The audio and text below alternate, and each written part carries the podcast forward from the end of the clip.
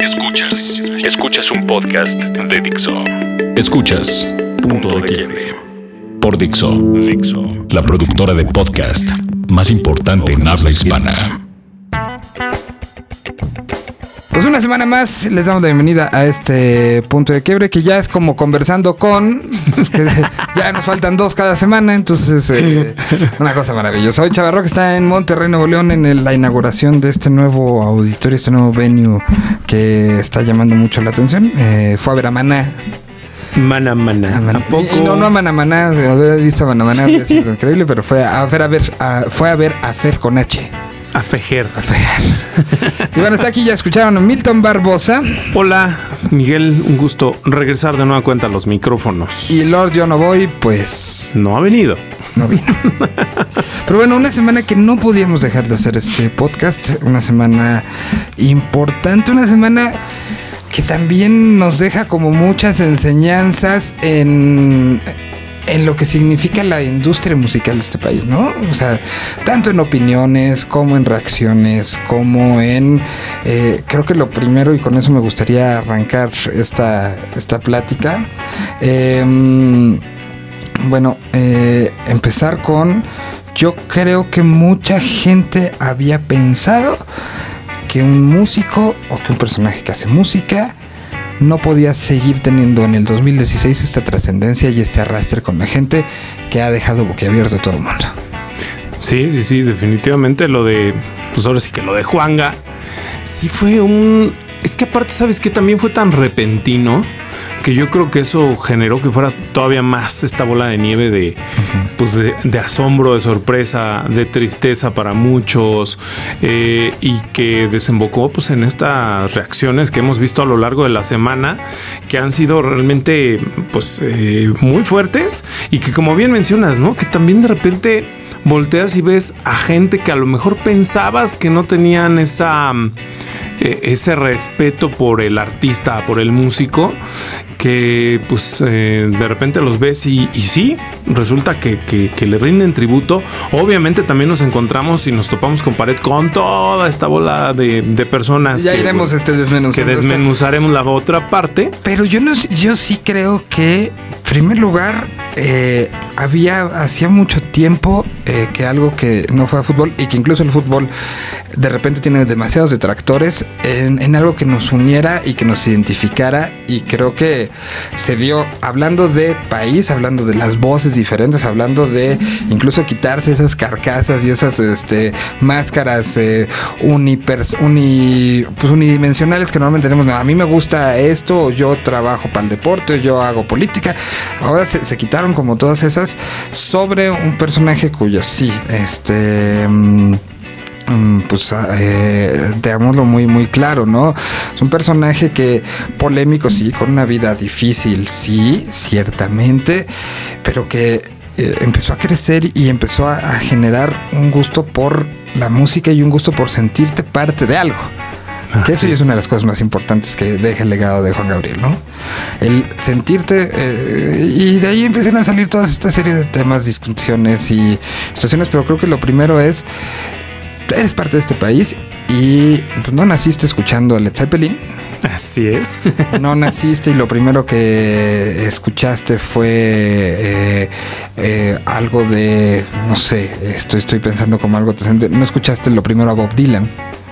Pudo haber sido de las primeras cosas que escucharas, pero en tu entorno fuiste a comprar las tortillas, fuiste a una cena con tus tíos, eh, fuiste alguna vez eh, saliendo con alguna chica, con algún güey, fuiste a la comida familiar donde el tío decía, ponte esa de Juanga que me gusta tanto. Es parte de lo que somos. y renegarlo en un momento tan particular en el que justo esta semana estamos grabando mientras el señor Donald Trump, muy, cer- muy cerquita de donde estamos grabando, está reunido con el presidente de México en algo que creíamos también impensable, ¿no?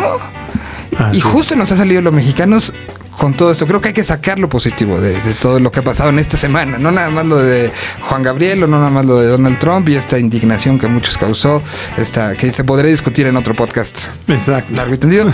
Pero ha salido este, este asunto de quiénes somos y creo que Juanga lo representó muy bien.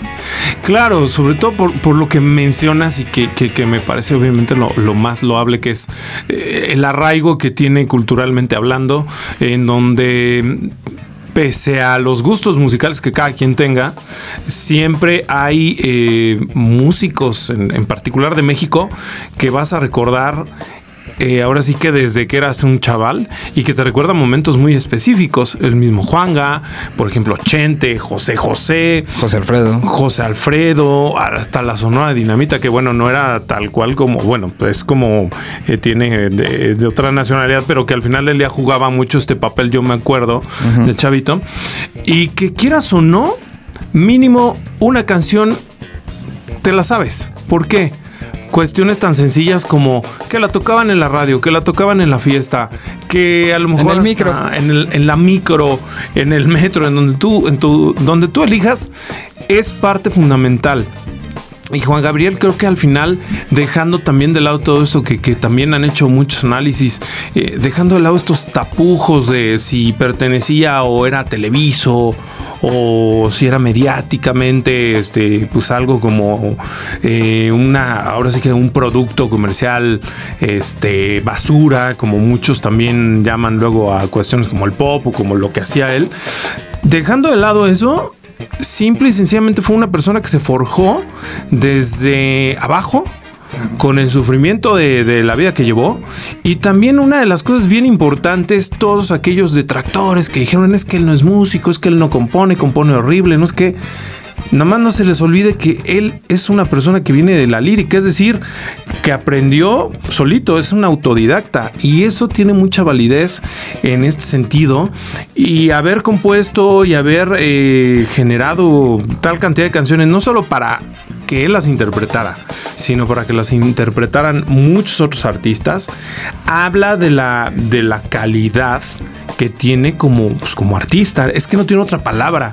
O sea, de repente muchos quieren desligarlo de, desligarlo de la cultura, pero se les olvida que también lo popular es cultura, ¿no? Entonces. Un personaje que, eh, si nos vamos a la parte musical, ayer este, por la noche y ahorita llegaremos al tema de, la polémica de esa carta, y es, bueno, es, más bien ese texto que publicó Nicolás Alvarado.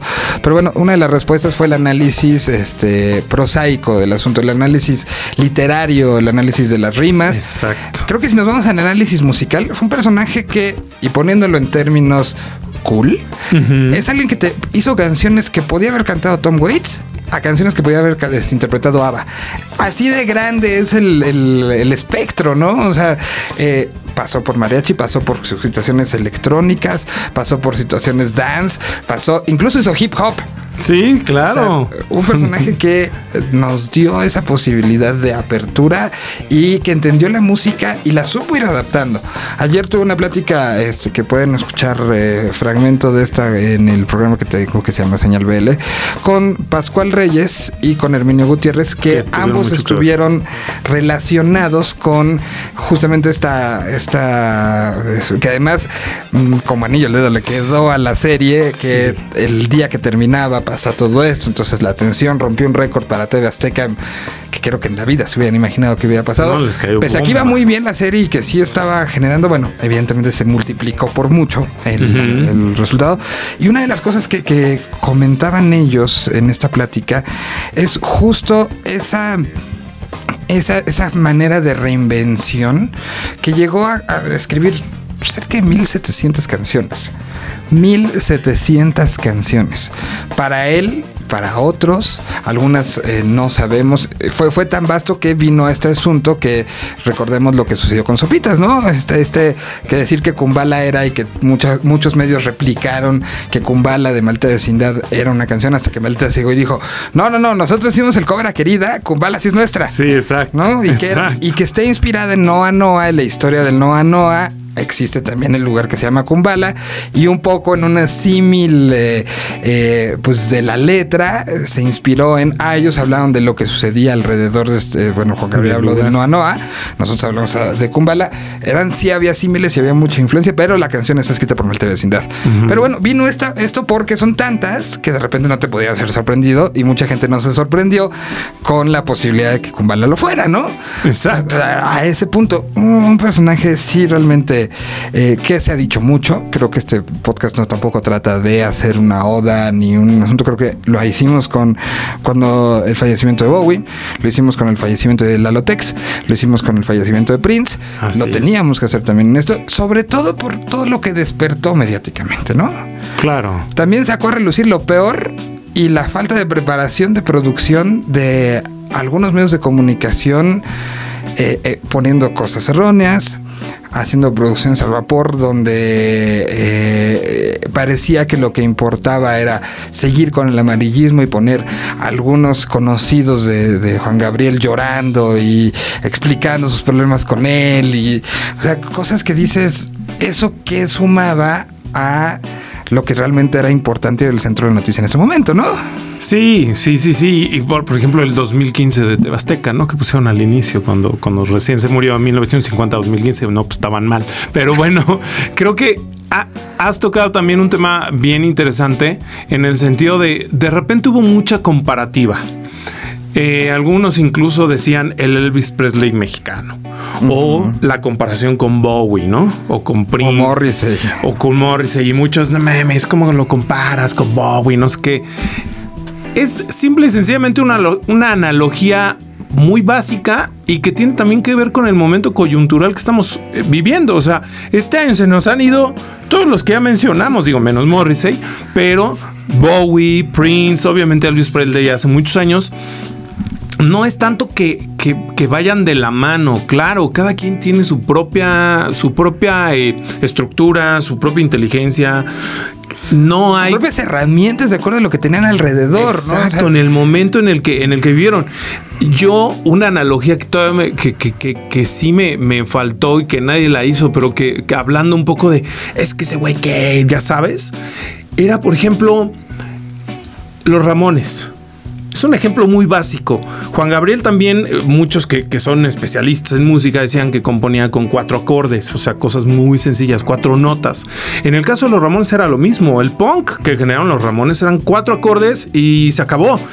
¿Y qué pasó con los Ramones? De igual forma, era una banda, no era una banda... Eh, increíblemente buena. No eran virtuosos. No eran virtuosos, pero lo que generaron a nivel trascendencia fue igual que lo que está generando ahorita Juan Gabriel. O sea, es, estamos hablando de una banda que generó todo un movimiento llamado punk y que todos respetan y que incluso muchos visten y ni siquiera saben a qué se refiere el logo, que luego traen sus playeras por moda, ¿no? Por decir algo, pero que al final del día hicieron lo mismo.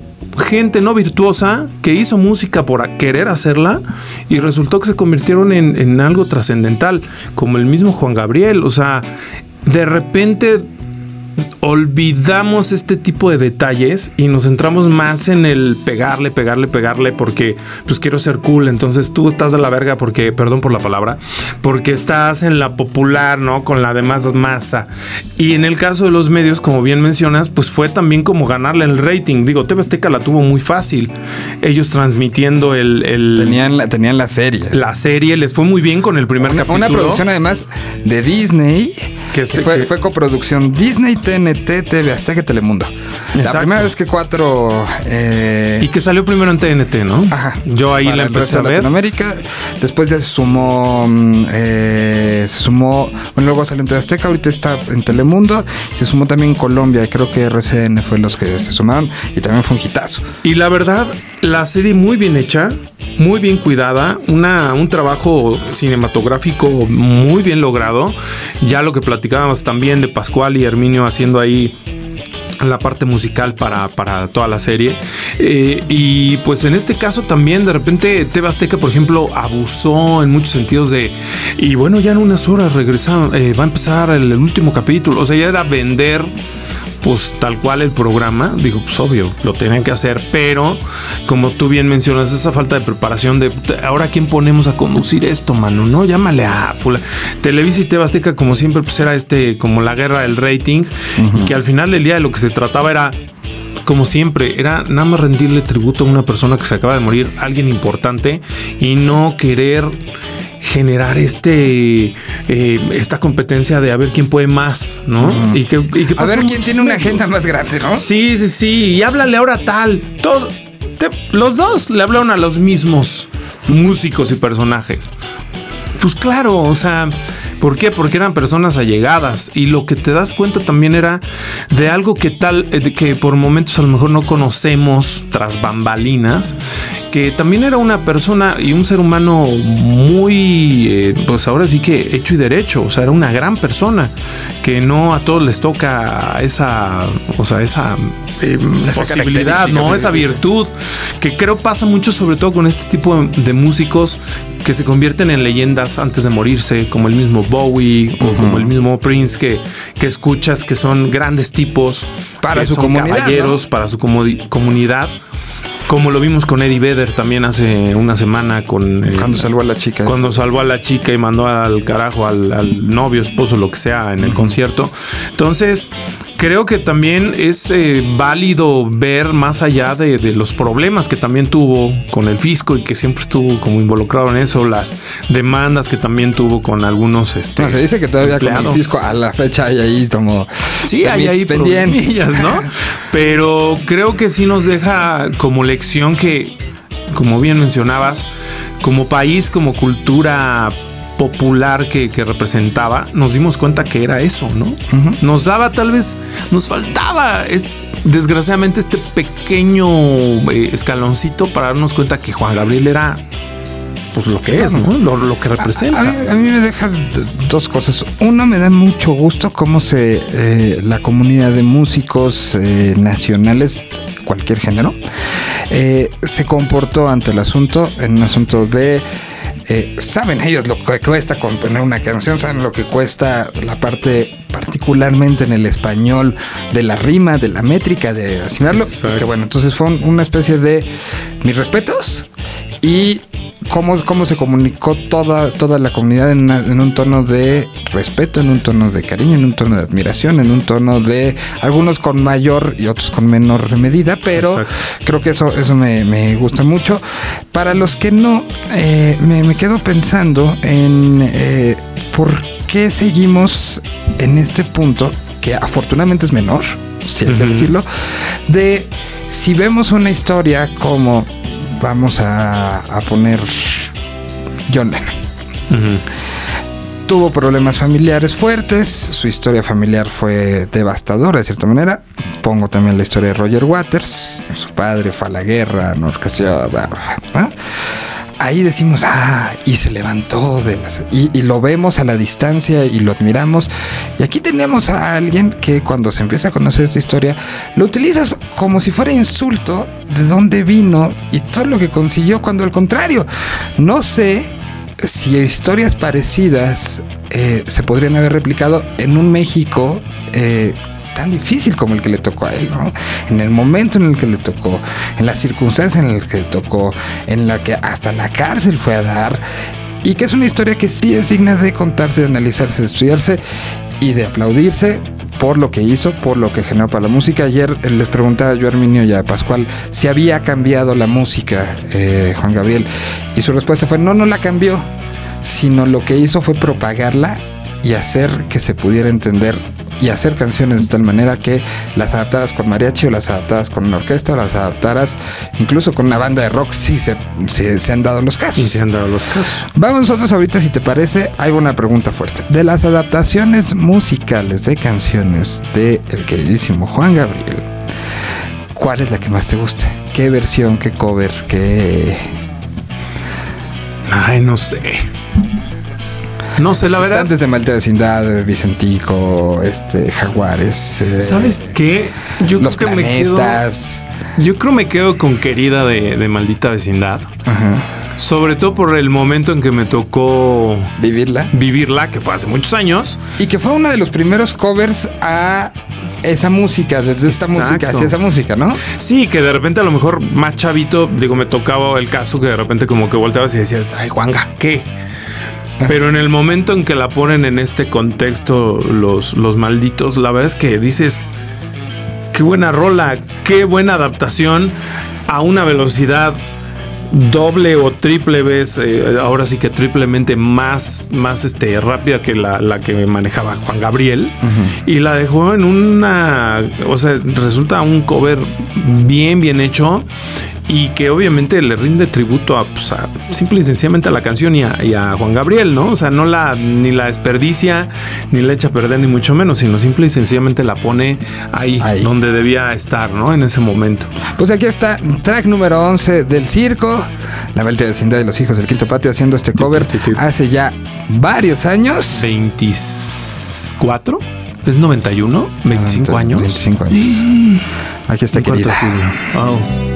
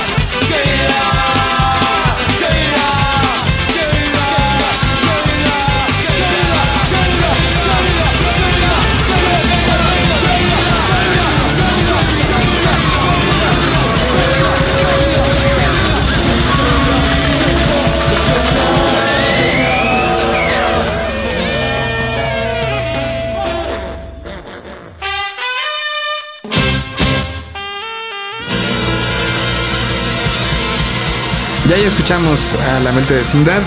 Y ahora otro de los temas que sale un poquito a raíz de esto.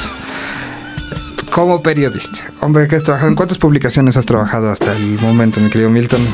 Pues- aquí sí me hubiera encantado que estuviera Chavarroque, que estuviera en Sí, negro para pues esta son- plática, son los pero, buenos. pero bueno, ¿cuántos llevas tú? ¿Cuántos eh, medios han recibido tu firma? Mi firma, como llamémosla así de planta, pues sí, fueron, han sido una, dos, tres, cuatro, como de planta, más obviamente colaboraciones, ¿no? En, en, muchos otros medios como... Hablaré particularmente de las colaboraciones, de las columnas de opinión, ¿no? Que esas... Que esas son las... Son, son en particular las que haces, colaboras, no eres parte física del medio a lo mejor, pero en esas influye mucho lo otro que estés haciendo. A lo mejor es. es una colaboración para un periódico mientras trabajas por una estación de radio, o haces una colaboración para un blog mientras eh, diriges otro tipo de medio, ¿no?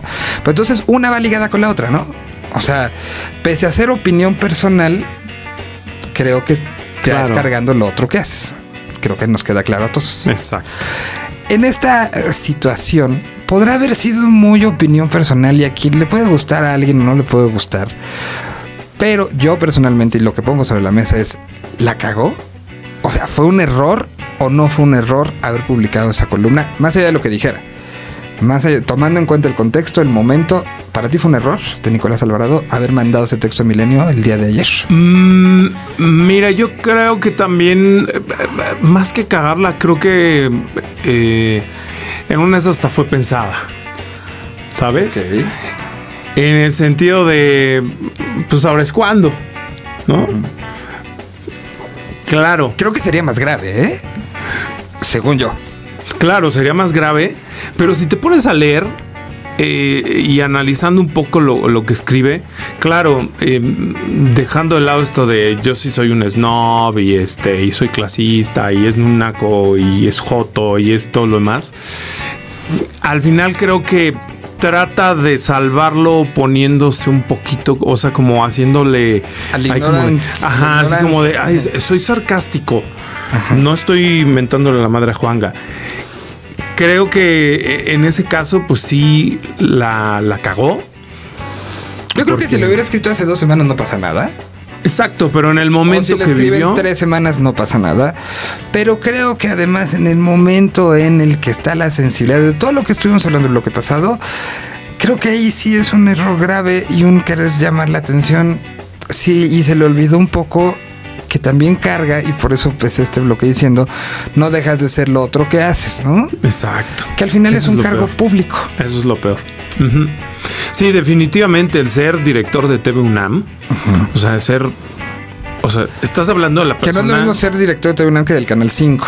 Exactamente. Por la, el, la, la Hay intereses en uno. Que traes. Exacto. Si eres que tengo el canal 5 y escribes para Milenio, pues no importa lo que digas, ¿no? O sea, ya te regañarán tus jefes y dirán, ay, no.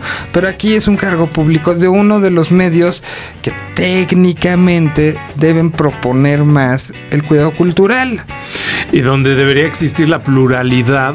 Ajá. En el sentido de Claro, quieres tener un canal super culto en donde solo se escuche Beethoven, bla, bla, bla.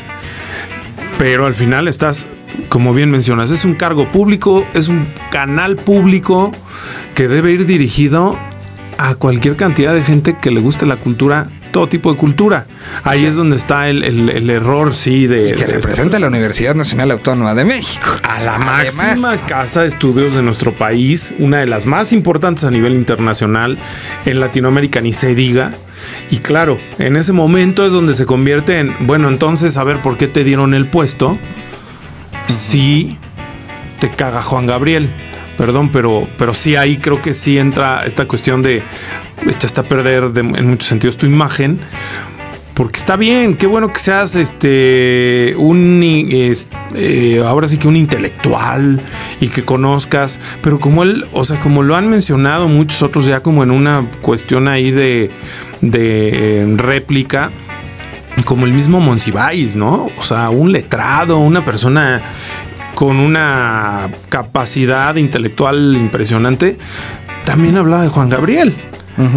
Como lo hacen otro tipo de, una representación, insisto en lo que venimos hablando lo que pasado, una representación de que es México, de lo que ha sido México. Vives aquí, aquí naciste. De, Juan Gabriel al final, nos guste o no nos guste las carencias y las virtudes que tenía, se gestaron en el entorno que estaba, que era este de situaciones culturales difíciles, alguien donde no hay un programa educativo donde la música sea algo parte, entonces lo tuvo que aprender él solo y encontró ahí la salida. Sus problemas personales sí, pero representó a México y representó culturalmente, o sea, si tú haces un análisis sociológico hoy en día de los últimos 100 años de este país, vas y buscas a los a los que han contado las historias a través de música, a los que han escrito.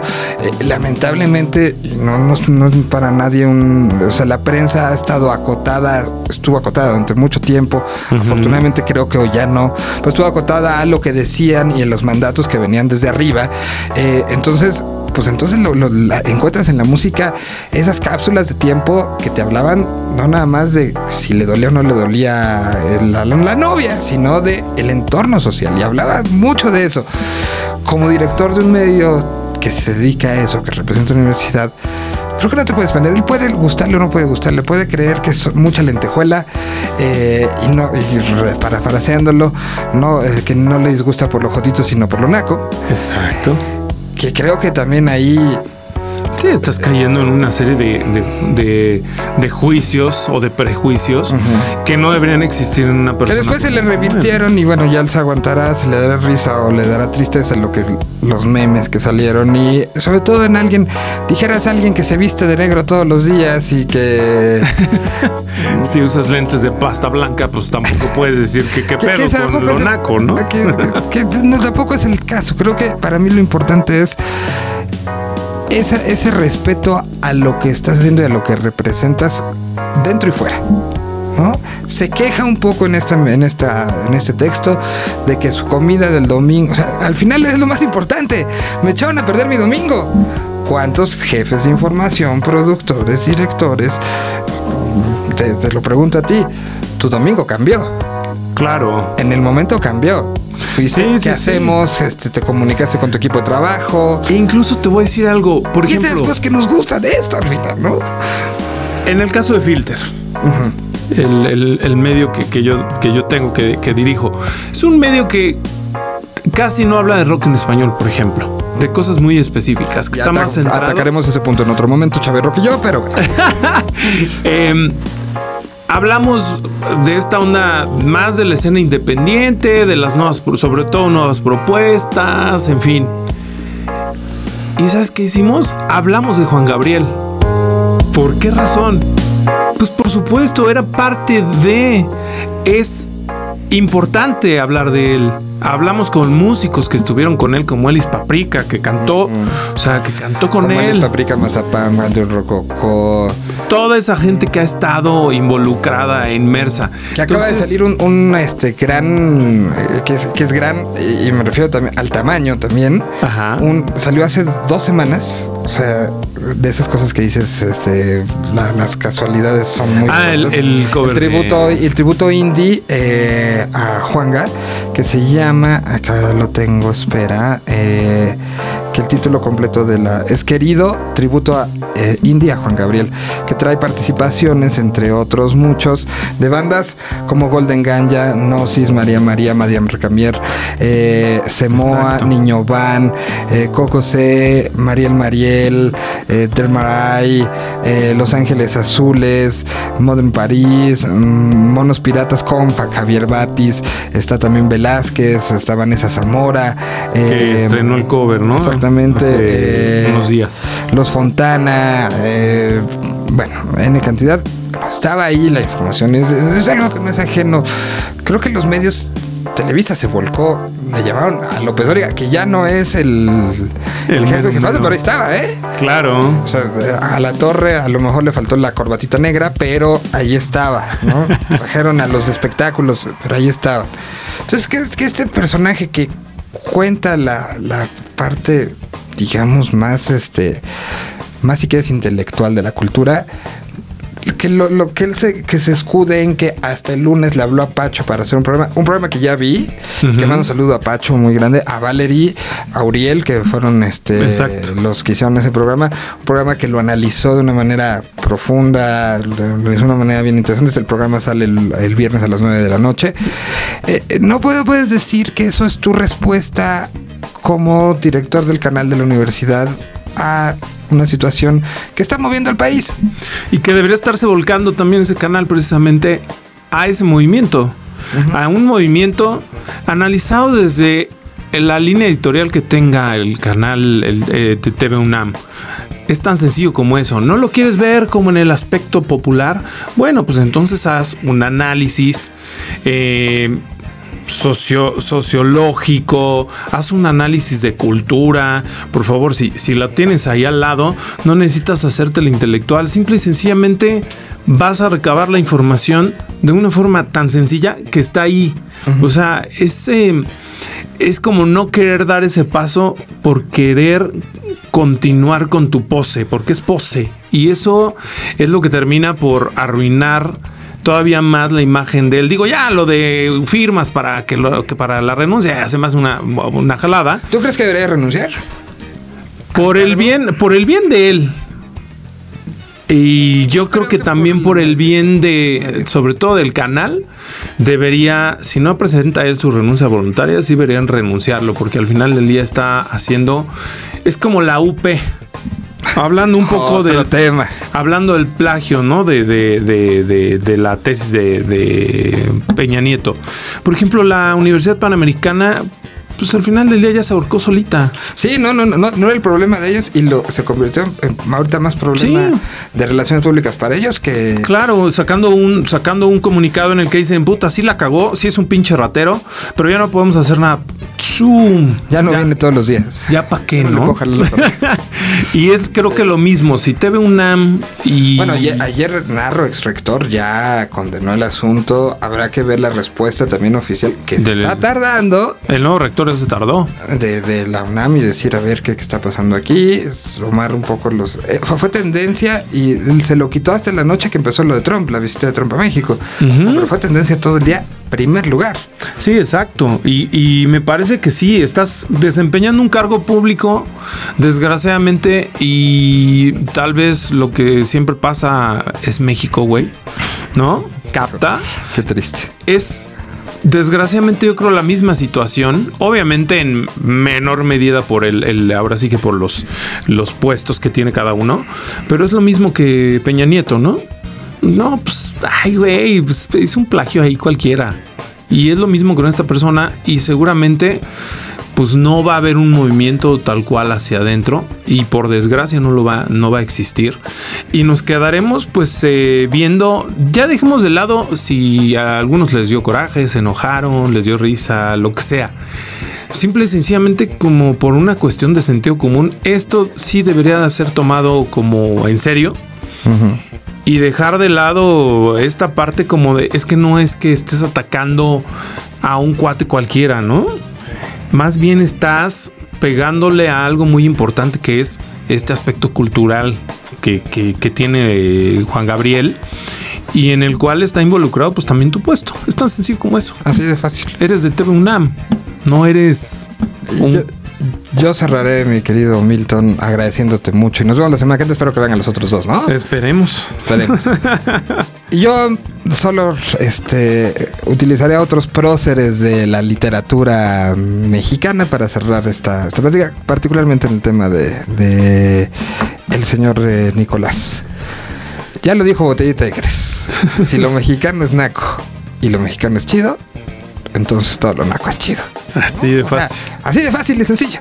Y el por lado Juan Gabriel, pues una pérdida total. Creo que la mejor manera es échense un clavado redescúbrense, que no les dé miedo. Ahorita, afortunadamente, lo que está logrando también en reproducciones en medios digitales, la venta de discos se disparó. Revivió, revivió la industria de la compra de disco físico. Eh, no es este, obra de la casualidad y creo que a un músico se le recuerda poniendo su música, ¿no? Así es. Muchas gracias, Milton. Gracias a ustedes. Nos escuchamos la otra semana. Bye. Bye. Dixo presentó Punto de Quiebre. El diseño de audio de esta producción estuvo a cargo de Aldo Ruiz.